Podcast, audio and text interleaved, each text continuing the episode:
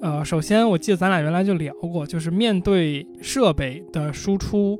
是一个技能，对呀、就是这个东西是，不管是面对麦克风也好，还是面对一个镜头也好，确实，就就是所有东西一旦你打开录制按钮，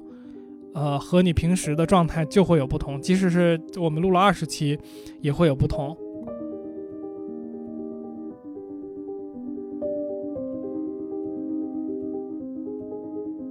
对这一点从来没有怀疑过，就是我们和别人是不是一样这件事儿。因为你能找一个认识很久，然后来来聊一些这样的话题，这样的机会本来就不是很多。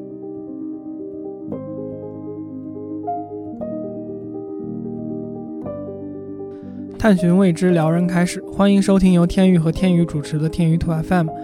关注我们来收听每两周一次的更新。你可以在 Apple Podcast、网易音乐、荔枝 FM、喜马拉雅、Spotify、Google Podcast 以及其他泛用型播客客户端搜索“天宇兔”，拼音的天宇和阿拉伯数字的二，找到并关注我们。本台的微博、Twitter 和哔哩哔哩账号现已上线，同样搜索“天宇兔 FM” 关注我们，获取更多音频之外的内容。哈，大家好，我是天宇杰基 Hijack，大家好，我是天宇风之谷书屋的大白，今天是第二十期嘛，是就大家看题目也知道嘛。但是，呃，其实本身我不太想就是录这种总结性的东西。最早的时候咱俩说过，但是后来我琢磨了一下，就是我不想录这个东西的原因是，我发现我怎么说反思自己，我不是一个很喜欢 celebrate 的人，就是我不是一个很喜欢庆祝一些东西的人。嗯嗯嗯，我不知道你是什么心态，但是我发现我不喜欢庆祝，尤其是就是说实话，这个播客不叫有成果，就是我们唯一的嗯成果是前面二十期的内容和我们在这过程中收获的东西，这个绝对是在一会儿我们会聊到的嘛。但是就是单纯说从一个世俗的角度，从数据来看，我们没有什么成果，所以我觉得这个东西的立足点，你没有一个呃数据的支撑，所以会让我感觉不是那么的自然的想聊。但是后来我觉得可以聊的一个原因是我比较想聊的一些东西在于，呃，就是因为我们在自己做播客，所以对播客这个形式的理解，然后包括对就是后面的播客的一些发展，有了一些新的感受。就是首先我说一个东西啊，就是实际上我发现，呃，录到二十期的播客并没有那么多，没有吗？没有，我觉得没有，就是呃，你看到的都是算法推荐的嘛，就是不叫算法，小宇宙好像不依靠算法，但是就是就是它会推荐好一点的播客嘛，那它确实都是在二十期以上的。但是为什么我会有一个感觉，就是说实际上录到二十期的播客不多，是因为之前 Clubhouse 火了之后，我在上面和很多就是其他播客的主播有直接或者间接的对话。有时候你在一个 room 里边，你会看到其他的播客的主播在他的个人简介上面写他是哪档播客的这个 host 嘛，我就会去查一下他的那个播客。我发现实际上录到二十期的真的不多，这种感觉来看啊。然后包括在聊的过程中，有时候有的人会分享嘛，就是我感觉录到几期，就是十期以内，然后就停掉或者说放弃掉的，真的占挺大一个比例的。嗯哼，所以，所以其实，嗯，这个也是我后来觉得 OK，就是那可以聊一聊的一个 自己的自信的来源吧。就是其实我们虽然，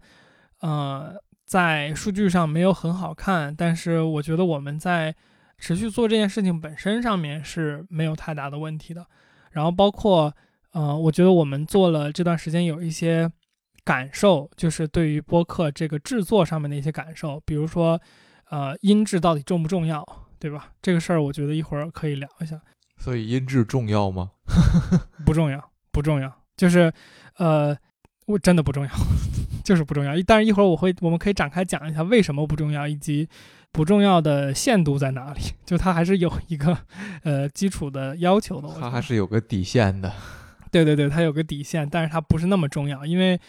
咱俩现在的状态其实对音质要求，就是你知道的，我比较那个什么，我比较完美主义嘛，所以我其实对音质的实际要求比较高。但但当你就是客观的去看这个东西的时候，我们现在一个话筒、一个声卡这种方式，确实我觉得其实是没有那么重要的。就像因为我们有一个嘉宾麦嘛，但这个我们先、嗯我们先往后放一放吧。我们对音质没有追求，但是我们给嘉宾寄了一个单独的麦克风，你不觉得这事听起来很搞笑吗？没有，我想说的是，我们对音质呃有追求，所以给嘉宾搞了一个麦。但是你不觉得你发现那个几百块钱的麦和我们这一套加起来可能呃小几千的这个设备，其实听起来差别几乎是零嘛？就是至少我没有听出多大的区别。确实，嗯，对不对？就是我的意思是从这个角度来说，嗯这个音质其实如果你稍微有一点追求，就能达到一个线，然后这个线以上其实没有什么差别。经典的这个电子设备的这个怎么讲，升级换代的性价比这个曲线是一个那个玩意儿叫什么？算了，我数学不好，还是算了。什么半衰期你，懂的。类似于半衰期的相反吧。呃，对对对对，嗯，就是算了，咱们俩 marginal 的数学，marginal 咱们俩的数学就算了吧。啊啊，但我可以用经济讲啊，就是对对对对对，边际效应。嗯，边际效应，对 marginal added value 会比较低嘛，在一定的就是这个概念。线以上。你刚才想问我什么来着？我刚想问你二十期的感觉是什么？因为我们第一期是，呃，去年二零年的七月二十五号发的，也就是说我们开始讨论这个事儿大概是六月份，现在是三月份，三月份六月份大概九个月了嘛。呃，你说，嗯，比较比比比你感觉的要短是吧？就是我我感觉它比实际它要长，那就是我比我感觉的要对。你说的对，OK，对，为什么呢？就感觉这个时间过了已经好久啊。就是这个说句不要脸的话，感觉自己已经很有经验了。啊，那你是挺不要脸的。嗯，对啊，就是可能是我我我周围朋友们对这件事儿都太陌生了。嗯，那倒是。我觉得这是一个，这不是一个太好的事儿啊。就是别人对你这个 trade，对你这摊东西不熟的时候，然后你已经做了好久了，然后我们频率比较高嘛，我们每两周一期，这个频率对我其实觉得已经挺高的了。就是嗯，相较于您的视频频道来说，对啊，对啊，就相较于我的视频来讲，这更新频率快到不知道哪里去了。就是，而且我感觉，但凡知道我有做播客的朋友，还有师长什么的，他们的感受都是，好像我做这件事儿已经很久了，已经做的挺不错的了。当然，这有有的是客套啊，这个这个显然是是有的，但是嗯有的时候我自己也这么想啊，好像做的已经挺久的了，做的好像还行。我觉得就像开头刚才提了一句，就是我觉得做的还行，这种感觉是基于对这件事情本身的一个嗯长性，就是我们做这事儿确实到现在来看是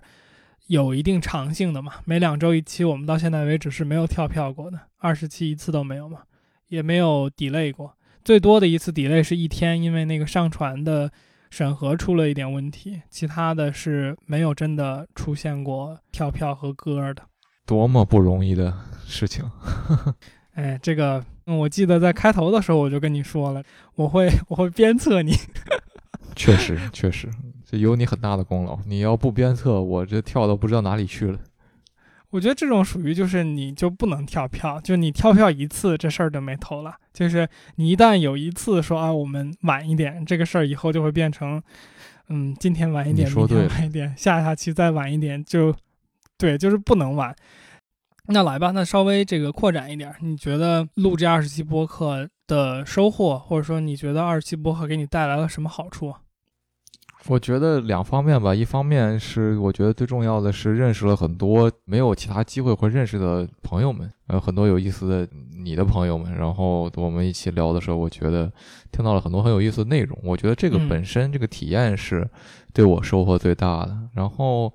另外的话，我觉得就是制作播客的经验吧。这个因为确实说白了，我们这个增长的幅度，像你也说了，你是不是很满意的？虽然我们俩在这个上面最开始做的时候，呃，我就没有你那么在乎这件事情，但是确实这个东西的增长是不是那么快？所以我觉得更多的是在就是制作的本身的这个经验上面，然后我们有做了这么多期，从最开始慢慢的摸索到现在，其实也在就是摸着石头过河嘛，一直是这个过程。但是如果你相比来之前来看，我觉得我们的剪辑也好，然后呃发挥的状态也好，包括面对麦克风的这种时候的感觉，我觉得是呃嗯成长了不少的。就包括我前几天在一个那个会上，我在发言，就是学一个一个学术会上，然后我觉得。呃，表现的还行吧，就是我我对自己的表现来讲啊，我觉得如果没有这些长期对着麦克风跟人讲你在做什么，然后跟人聊天儿这个这个经验的话，我觉得是不会有那么顺利。所以说，你从这个意义上来讲，它对于我个人的成长还是我觉得很有意思的。嗯，等于是两个事儿嘛，一个是播客提供了一个场景来让我们结识更多的朋友，或者说跟更多的朋友拉近这个真正的关系和交流。还有一个就是，我觉得第二点，就第一点是绝对绝对有的啊。我想先说第二点，就是第二点我跟你感受特别类似，就是呃，首先我记得咱俩原来就聊过，就是面对呃设备的时候去输出是一个技能，对呀、就是这个东西是，不管是面对麦克风也好，还是面对一个镜头也好，镜头现在我们还没有习惯，但是麦克风这个设备在的时候已经习惯很多了嘛。确实，就就是所有东西，一旦你打开录制按钮，呃，和你平时的状态就会有不同。即使是我们录了二十期，也会有不同，然后也会有这种嗯，怎么说，就是不不知道它该叫紧张感还是什么，反正就是不一样。就是你一旦打开了之后，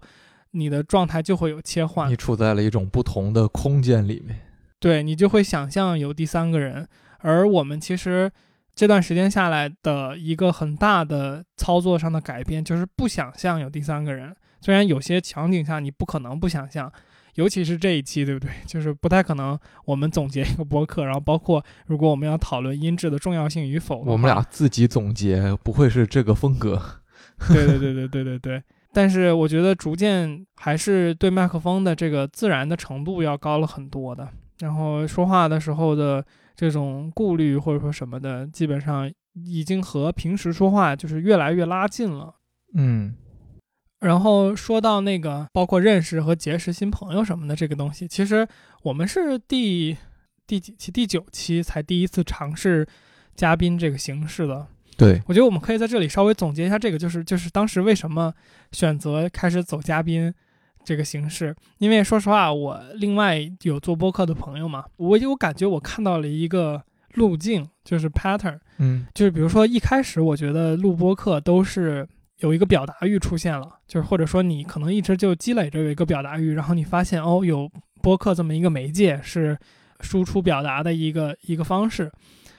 然后你开始去接触或者你开始去听播客，但是后来有一天你突然觉得说哦。我是不是有这个表达欲在？我也想去做一档我自己的播客，而这个技术的门槛是很相对来说很低的吧？嗯，嗯，然后你就开始做这个事情。那一开始其实你满足表达欲这个层面的操作是非常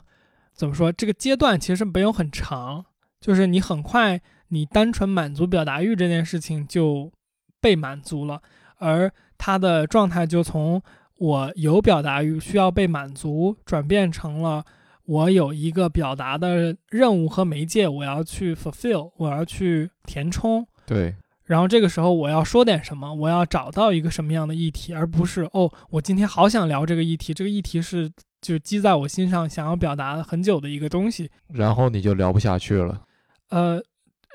我觉得我们其实做到第可能六七期的时候，不是做不下去，但是我们选议题这件事情是开始花越来越多的精力和时间的。我觉得啊，没有影响到我们的质量，就是我觉得我们的质量，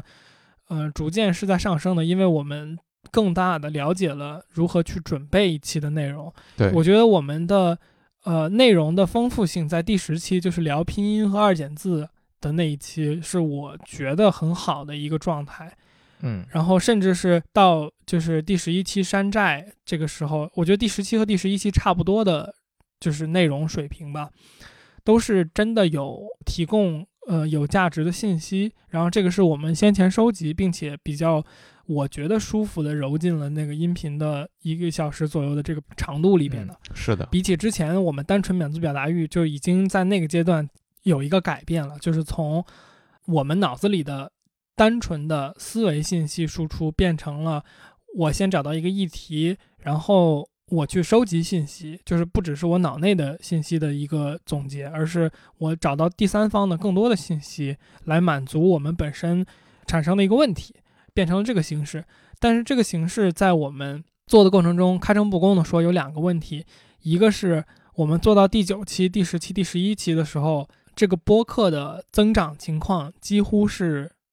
微乎其微的，就是即使现在其实也每一期的增长情况是很少的，但是。呃，在第一期到第十期之间，你几乎看不到什么增长。就是我们在可能发到第三期左右的时候，越来越多我们朋友圈的朋友看到我们那几期会有比较多的增长，是因为周围的人在关注你，周围的人第一次发朋友圈没看到，第二次看到了，就是你自己的朋友圈的受众的培养。在那个阶段差不多就完成了，而之后从你的朋友圈扩展出去到这个 Open Web，就是开放的这个网域里边的这个流量，或者说开放网域的用户的这个收集，其实是几乎看不到什么进展的。咱俩其实是基于这两个考虑去开始找嘉宾，一个是我们发现我们两个的思维定式实际上是比较。呃，固定的就是我自己作为一个输出者表达的一个角色，我都能想象，如果我是我的听众，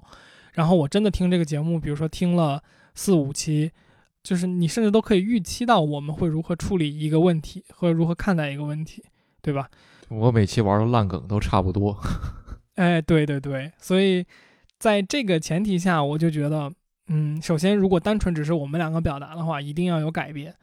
然后，其次是我们当时面临这个增长，几乎是看不到什么，嗯，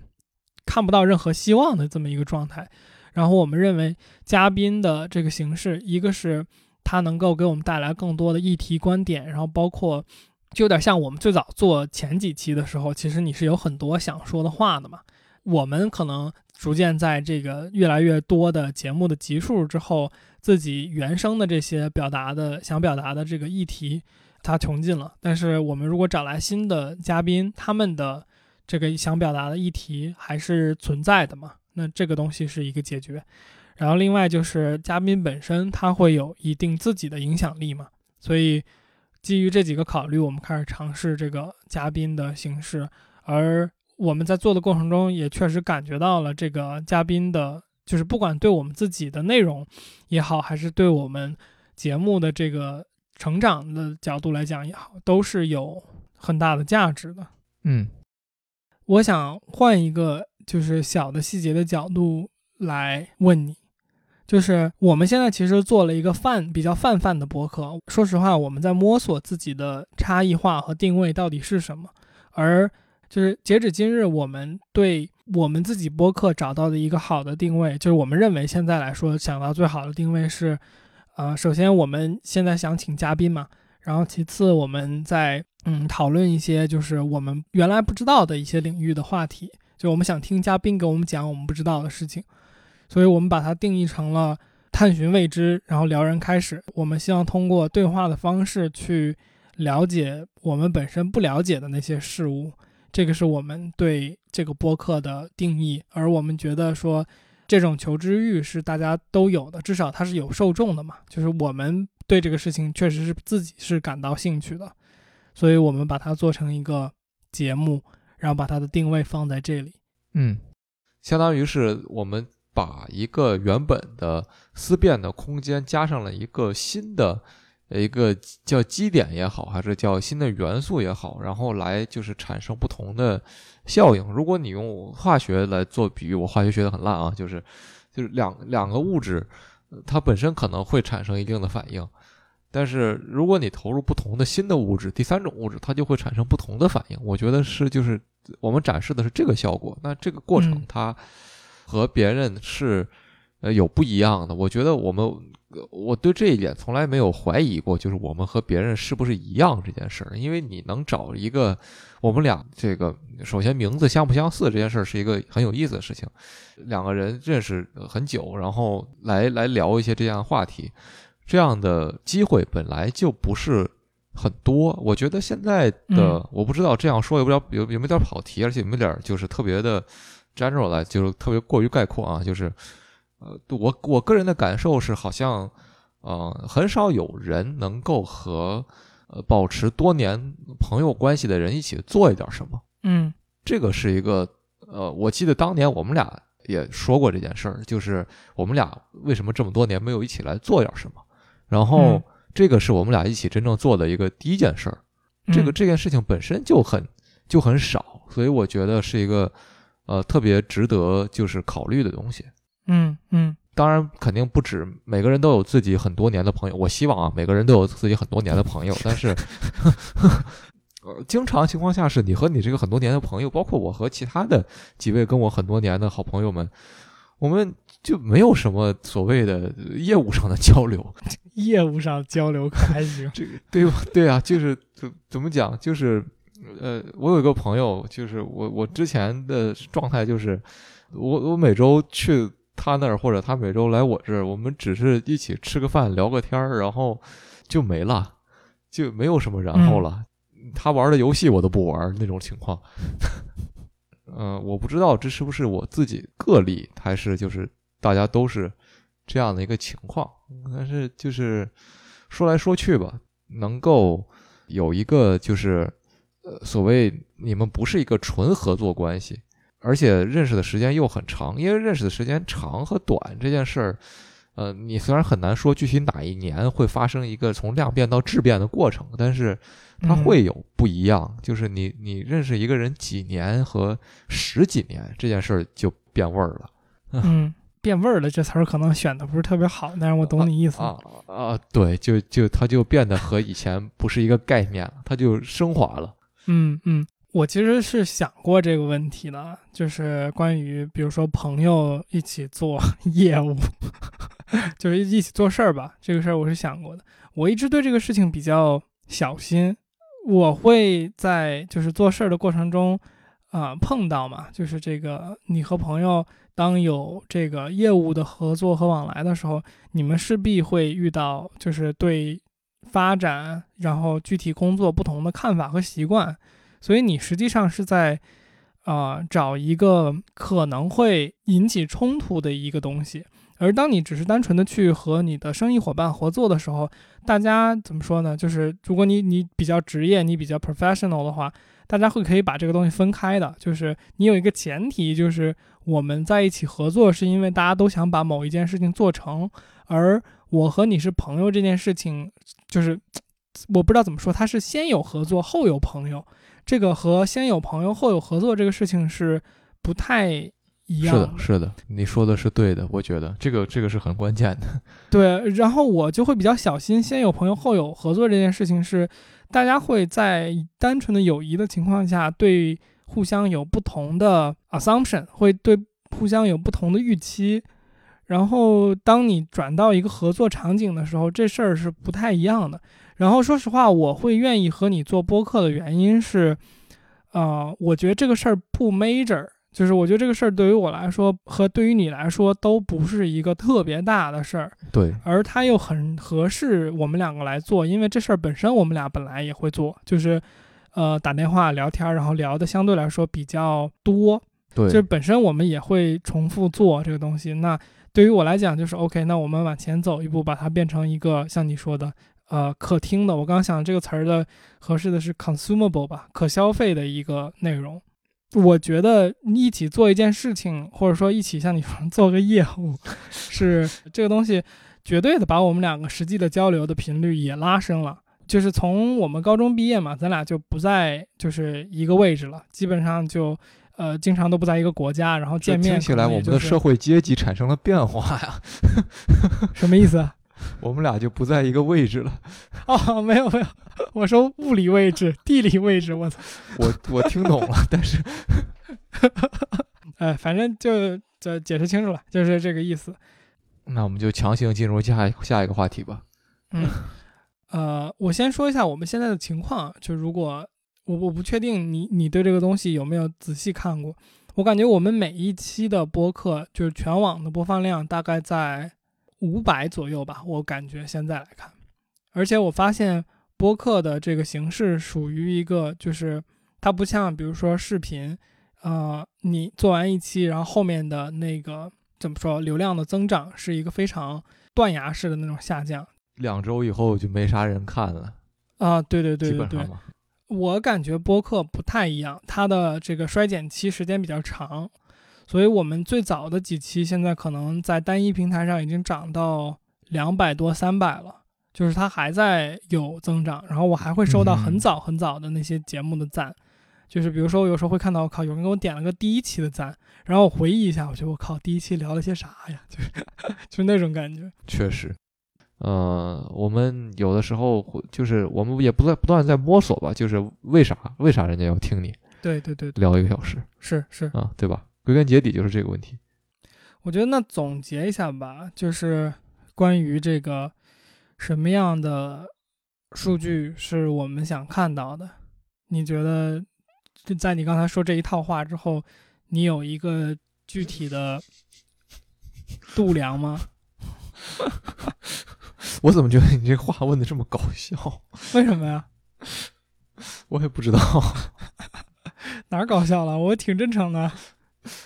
对不起，可能戳到了我奇怪的笑点。嗯嗯，我我觉得我我如果说我对这个播客的期望是什么的话，我觉得就是。能希望有一个稳定一点的增长吧，就是比如说，可能它都不需要很高，但是就是如果我们每一期，呃，都有人看完了，就是呃听完了觉得有意思，然后他关注了，他听完下一期不想走，这件事儿就很好了。但是这件事儿，这这这件事儿确实挺难的，就是因为说起来容易，就像刚才说的，凭啥人家听完了就愿意听你下一期啊？对吧？但是就是这个，这个我觉得是一个目标，就是我希望能有缓慢的进步吧。嗯嗯，都不需要有，就是说有一期爆款，因为有一期爆款意味着，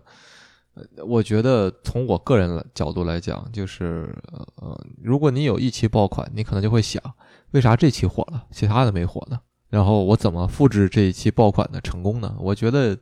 从我们这个播客的性质来讲。这个未必是一个好的思路。嗯，呃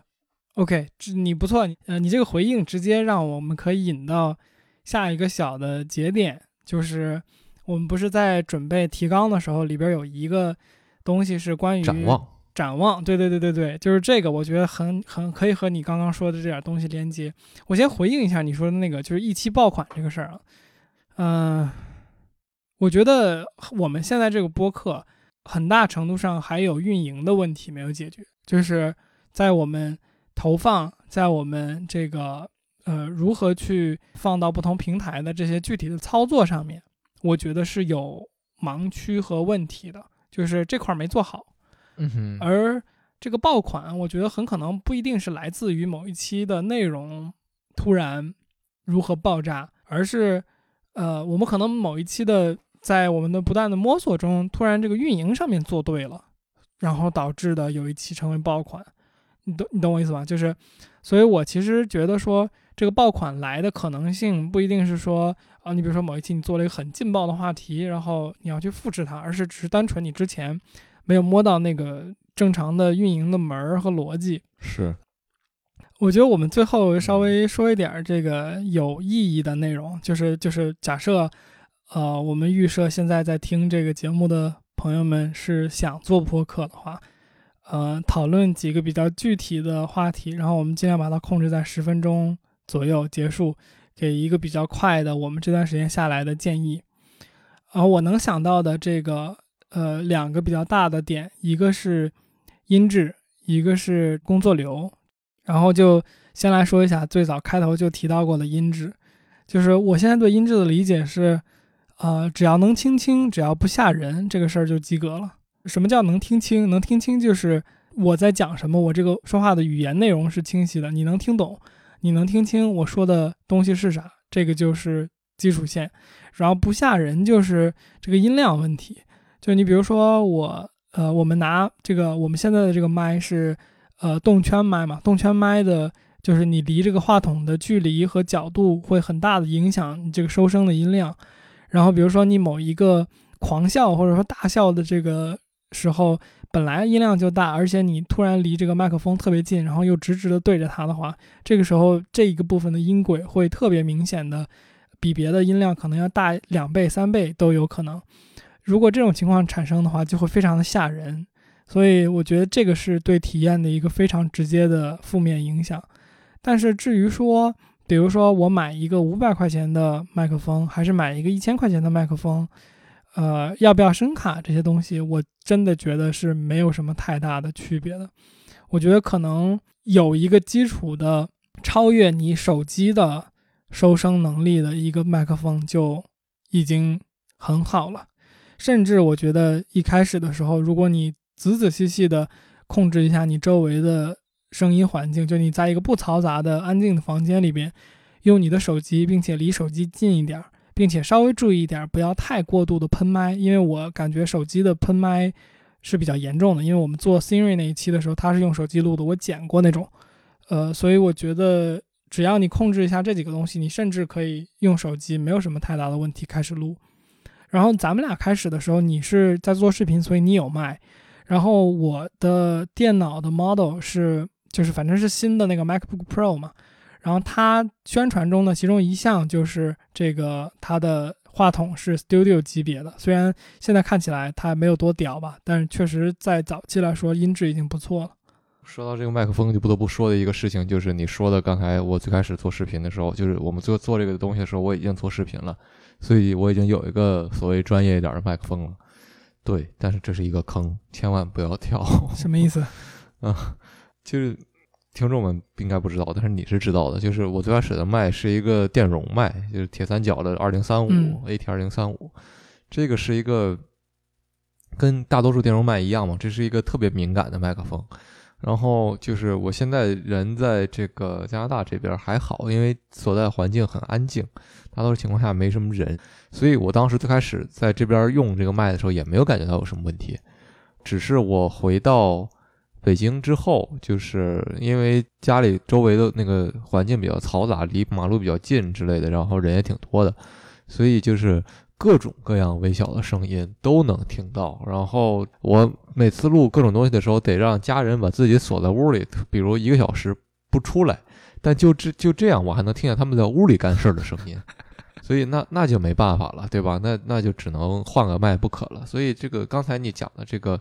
电容麦和动圈麦的问题，你说我们现在用的是动圈麦，这个这个是我觉得值得推荐的。它一个好处就在于它不怎么敏感。对对对，就是你要对着那个话筒很近说话，它会听起来像在耳边说话，挺好听的。的同时会把你周围的杂音给滤掉。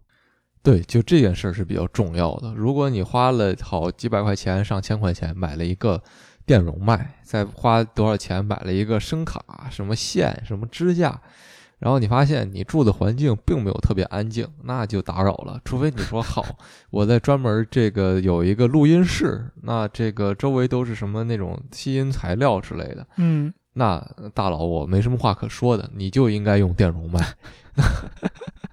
嗯，明白。哎，总之吧，就是音质这个部分，我们就不太再多于展开了。但是，就是如果我们要做一个什么具体的建议的话，就是选麦克风的时候，价格其实没有那么重要。然后，你是选择直接连电脑的 USB 麦克风，还是买声卡的麦克风？在我们自己体验来，就是 USB 麦克风也可以很好用，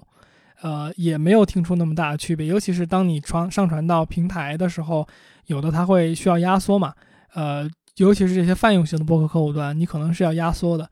呃，所以呢，这个其实麦克风的选择上面就记住尽量去选择一个呃动圈的麦就行了，其他的都没有那么重要。呃，我觉得第二个分享一下的就是我们剪辑的工作流，就是之前在一些房间里边经常听到的关于剪辑的一些问题，这里我可以说一下我们是怎么做的，虽然我们不一定是做的好的代表。呃，目前来看的情况是这样的，就是，呃，会分成三步吧，准确的说是三步。第一步呢是这个清理音轨，就是我们会录两个音轨，就是大白和我是分开两个录制，然后当然我们首先是在不同的地方，但即使我们在一个地方，我们现在也是倾向于录两个音轨。这个时候就是大家在不说话的时候的杂音，实际上可以完全的清理掉。就是你不说话的时候，你就把我就会把那一轨的音频给剪掉或者屏蔽掉。呃，比如说现在我在说话，大白的那个音轨，此时此刻我就会把它的那个音轨的这个部分删掉。然后这个是第一步清理音轨，然后第二步是具体的剪辑，就是什么地方留下，什么地方不留下这个东西。嗯，这个地方我的经验是一开始的时候，呃，首先你在自己的语言上面你会比较啰嗦，会有很多的这种杂词。而在做播客的过程中，我觉得就是大家其实是在不断的审视自己的语言。啰嗦不啰嗦可能是一个另外的话题，但是语言的语病或者说口癖这些东西是逐渐的会减少的，尤其是你有意识之后去训练或者说去调整这个东西，所以可能后期本身我们要剪辑的这种东西就会变少。然后其次就是我越发的觉得这个事儿没有那么重要，就是我们最早剪辑的时候会把一个呃或者一个我我我这种东西都剪得非常的细。而到最近的几期之后，一方面我觉得这种少了，另一方面我觉得其实它不影响这个内容的输出。而当我作为一个听众的角度，就是我自己回听我们的节目的时候，我发现这个东西并不让我觉得不舒服。所以当我意识到这个东西的时候，我就觉得它没有那么的重要。但是当然，你一句话说的太不对的时候，或者说你一句话说的太成问题的时候，还是可以做一些比较细节的调整的。但我觉得这个过程可能是要每一个人自己去探索吧。然后我们的最后一步就是去配一些前情的介绍，就是我们会后面录一个对这一期节目的介绍，然后会做一些配乐啊。如果有嘉宾的话，嘉宾会有一句自我介绍放到节目的开头，类似于这种东西是会啊第三步做。所以基本上我们的工作流是分成这三步的，然后关于这个剪辑软件什么的这些东西，我们现在的操作其实是不是特别专业的一个做法，尤其是当我到剪辑这个过程中的时候，我还是在用 Final Cut Pro 在剪音频，因为我做这个视频类的东西，广告啊什么的比较多嘛，所以我用 Final Cut 的习惯已经完全养成了，就是很快嘛，用它操作东西。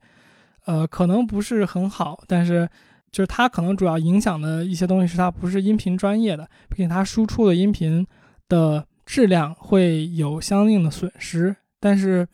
又回到刚才那个东西，音音质的重要性，就是我其实觉得，比如说三百多 K 和两百多 K 还有一百多 K，其实当你用一个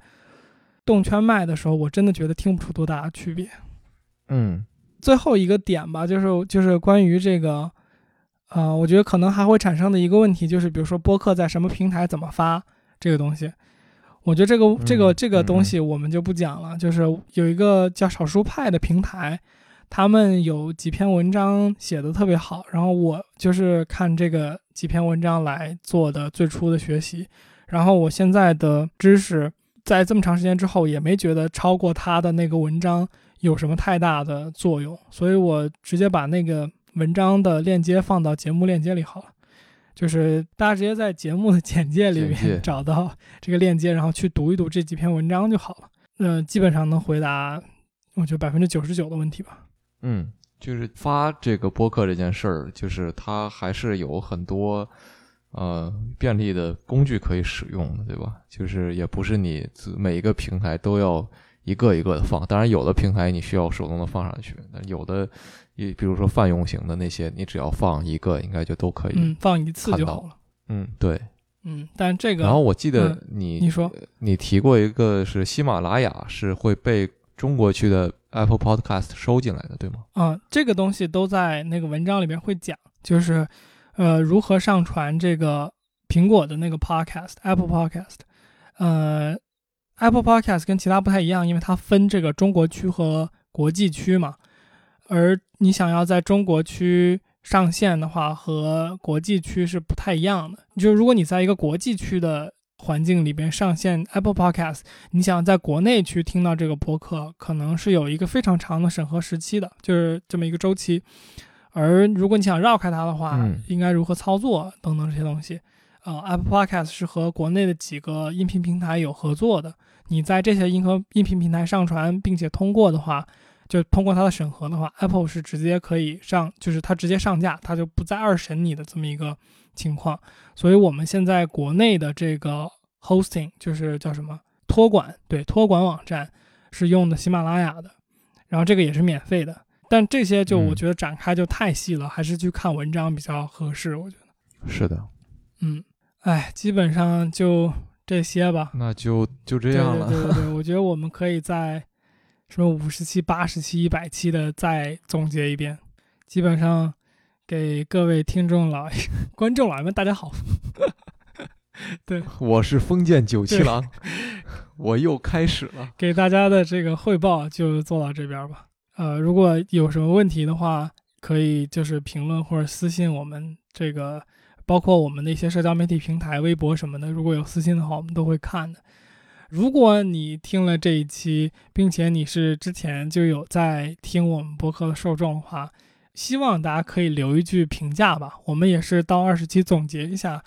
呃，如果你有什么想法呀，或者说觉得这个节目的哪些部分你喜欢或者不喜欢呀，或者是你希望听到哪些内容更多一些之类的，就是呃，真诚的希望大家可以给我们留言一下，因为这些东西，尤其是现在这些怎么说，播客平台它的这种社交媒体属性很低，而我想让大家去和我们交流，呃的这种媒介和渠道就。就如果我让你去微博或者说怎么样跟我互动的话，这中间的衰减是很多的嘛，呃，所以就恳请大家，如果有在听我们的节目，或者说有什么感受或者想法的话，可以跟我们分享一下。确实是没有什么太多更好的渠道去了解这些信息了。嗯，确实。